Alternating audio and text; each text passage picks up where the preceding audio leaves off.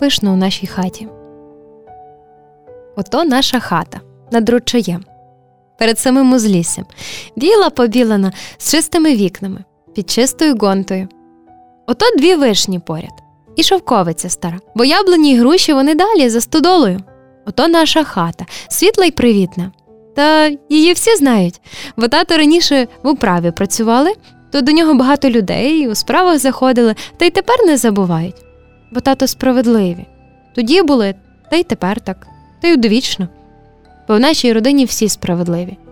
Бо не можна жити в нашій хаті і не бути справедливим. Адже наша хата в недільні дні, а у свята то особливо завжди змінюється. Вона погіднішає, чепуриться, вона проманиться приязно. Заходьте хто з добром. А велика кімната у святкові дні стає світлицею. Вікна помиті, обрус на столі. На обрусі кобзар, і дядькова родина, і сватова родина. Нас багато довкіл стола, що нам малечі часом і місця забракне, то ми вже поза спинами, на ловчинах чи на соломі. А за татом на покуті два портрети то Тарас Шевченко і Франко. Чомусь так назвали. Шевченко то Тарас, а Франко просто Франко. Вони старі. Шевченко і Франко. Старі й мудрі. Наймудріші з тих, кого наша земля за довгі віки породила. Особливо Шевченко старий, кужусі, в смушевій шапці. Ми сміялися, коли наш дідо якось похвалилися, що вони на 20 років старші за Шевченка. Таке скажуть. Хоч, може, коли б дідуся нашого, хто тепер на портреті намалював, то були б старші. А так ні, вони ще силу мають, вони працюють багато. Тато довго думали, як чинити. Та й вирішили таки йти до колгоспу, бо не дадуть жити, замордують, вивезуть ліс рубати. Гірше нам стало. Позбулися ми коней наших, позбулися віялки і трієра, жадки позбулися. Казали тато, що роботи стало менше, але однак якось так виходило, що крутитися біля нічого доводилося більше. Тато самі не могли пояснити, чому то так. Однак надходила неділя, і наша велика кімната ставала світлицею. І сходилися ми всі довкіл столу, і мати чепурила Тараса Шевченка і Франка свіжим випросуваним рушником, і тато хрестилися звично і розгортали кобзаря. То що вам почитати? Сестри хотіли про наймичку чи про Катерину. Тільки ж ми з братом Ярославом стояли на своєму Тарасову ніч, гайдамаків. Ви б вкотре слухали, як гонта синів ріже, каже сестра, бо вони до іншої віри перекинулися. Це вже ми з братом. Тата й забрали із нашої світлиці, коли вони кобзаря читали. Прийшли цілою зграєю. А ти читаєш, коли колгоспні коні дохнуть? Бо нема чим годувати, відповіли тато. А ти замість корму шукати. Не роб зібрав, агітацію тут розводиш. Бо неділя, відповідають тато, то ми й читаємо Шевченка. Так ви навчилися вичитувати в ньому таке, що проти нової влади. Тарас Шевченко проти нової влади не писав, він помер давно, а ти старе на ворожий лад повертаєш. А потім на піонерських зборах нас із сестрою розбирали, що ми тата засудили, бо він допустив, щоб колгоспні коні погинули. А ми не засуджували. Ми не перекидалися в іншу віру, ми мовчали. Скільки нас там лаяли, скільки нашого тата шельмували, бо не можна рідної віри зраджувати, не можна перекидатися до тих, хто людей до погибелі призводить. Не продавай коня, брате. А давайте ну, дітки, уявимо таку картину Зима першого повоєнного року, кругом руїни та пожарища, важке виживання людське.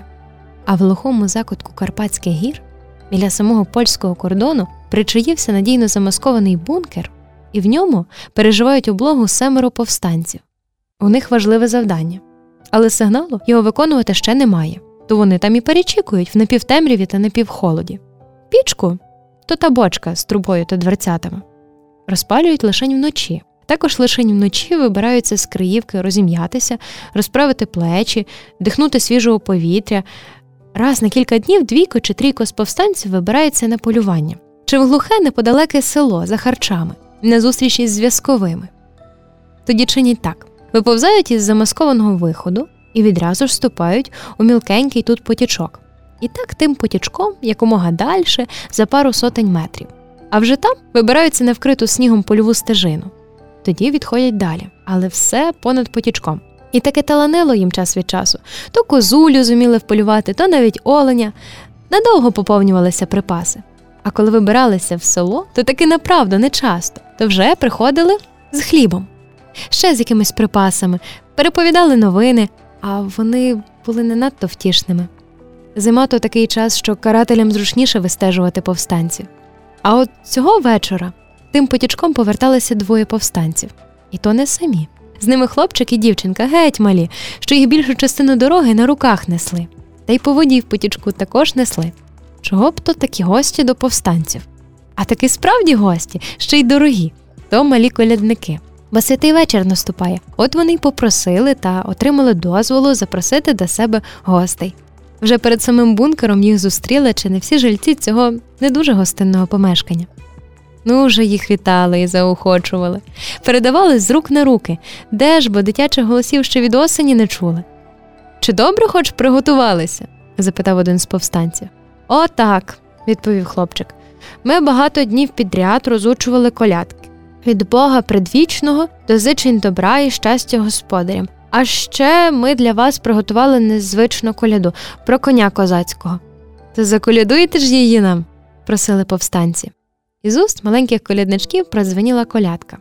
Вірний коню мій, добре знаєш сам, не продам тебе, коню не продам, не продам вогню. У твоїх очах не продам свічі на семи вітрах, не продам коня, не продам добра, не продам нарід, не продам Дніпра, не продам тебе, коню не продам, а коли продам, то загину сам. І направду ця колядка про того коня і розмагнітила повстанські серця найбільше. Коли діти закінчили, то попросили А зачніть но знову, а потім і в третій раз, бо ж колядка закінчувалася козацькою обіцянкою бути вірним один одному до скону, і ніхто нікого продавати не збирається. А потім частувалися, і вже всі колядували та молилися але перед частуванням ще й обдаровували маленьких колядників. То хлопцю малому від повстанців дістався коник. Такий маленький, із дерева вирізблений, але гарний пригарний. І з таким наказом, щоб же й ти не продав свого коня, а беріг його все своє життя. І малий колядник споважнів і напружився та й каже так, як ото клятву проголошують: Ні, не продам свого коня ні за що, берегтиму його. А як підросту, то також піду воювати за Україну. Ото так і буде, коли маєш козацького коня.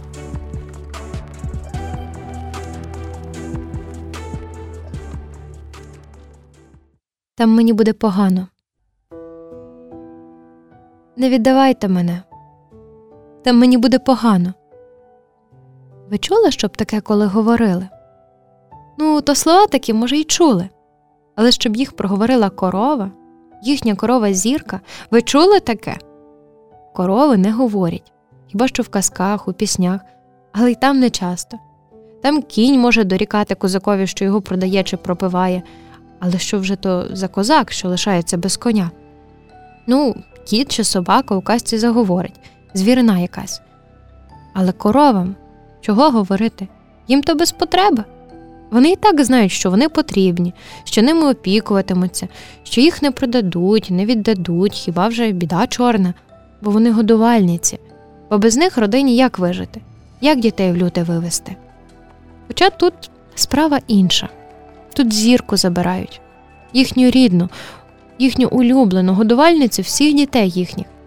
Бо вирішили так вона стара, то вже хай колективізують, у них молодша підростає.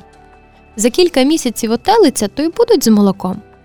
А нині мають прощатися, бо вже прийшли он інспектор з міліціонером, бо вже й на лигача їй на роги накинули, виводять за ворота.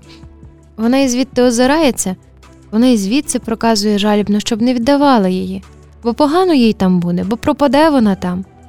А голова колгоспу добрий виявився, потішив. Поки ваша первістка отелиться, молоко отримуватимете з колгоспу по літру чи по два. Це якщо ваша корова доїтиметься так, як ви розхвалили, по два відра на день. Софійка й молилася за неї, щоб їй там добре було, щоб її доглядали, песили і милували, А вона й намагалася давати віддяку за ті молитви, тільки ж як таким доглядом вічно напівголодною. То вже невдовзі майже не доїлася, в неї молоко зникало, та й зникало, вже ледве цвіркало із дійок, бо таки погано їй було в тому корівнику, того важкого колгоспного року, як і всім іншим коровам. Харчів обмаль, он вже так схудли, що одні ребра. В стодолі, а то її переобладнали на корівник, реквізувавши в заможного господаря, холодно, незатишно, з кормами все гірше та й гірше. Ото одна відрада для зірки, щоб не забувала її найменша господиня колишня, Софійка, приходила щовечора. Голова колгоспу обіцяв, що ти даватимеш мені молочка, то чи даси? Клала перед нею в ясла оберемочок гички чи молодого кукурудзиня та й питала знову Чи даси? Зірка оберталася до дівчинки, лизала їй голівку, скрушно мотала головою. Ти ж бачиш, я майже не доюся. То що ж тепер, Софійці? Стоїть із маленьким жбаником в руці та й знову запитує Чи ж даси? І зірка добріла. Так не дам, не вдоїш ти мене. А бачила ж, як телятко мене ссало? То й ти так спробуй.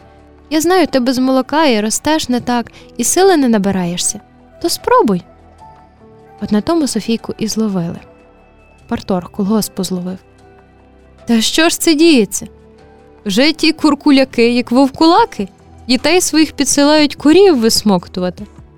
Коли дитина провиниться, то її що? Ну, Її сварять, її карають, в кутик хати ставлять, іноді й різкою шмогнуть. А Софійці що буде за її гріх непростимий? А її не каратимуть. Вірніше, покарають, але вже разом із батьками, із всією родиною. Ото он формується ешелон на Сибір, непокірних вивозити. То й їх туди. План же треба виконувати каральний план сатанинських зверхників. То хай прощаються, хай моляться на дорогу. Покари неправдивцям уникнути не поталанить.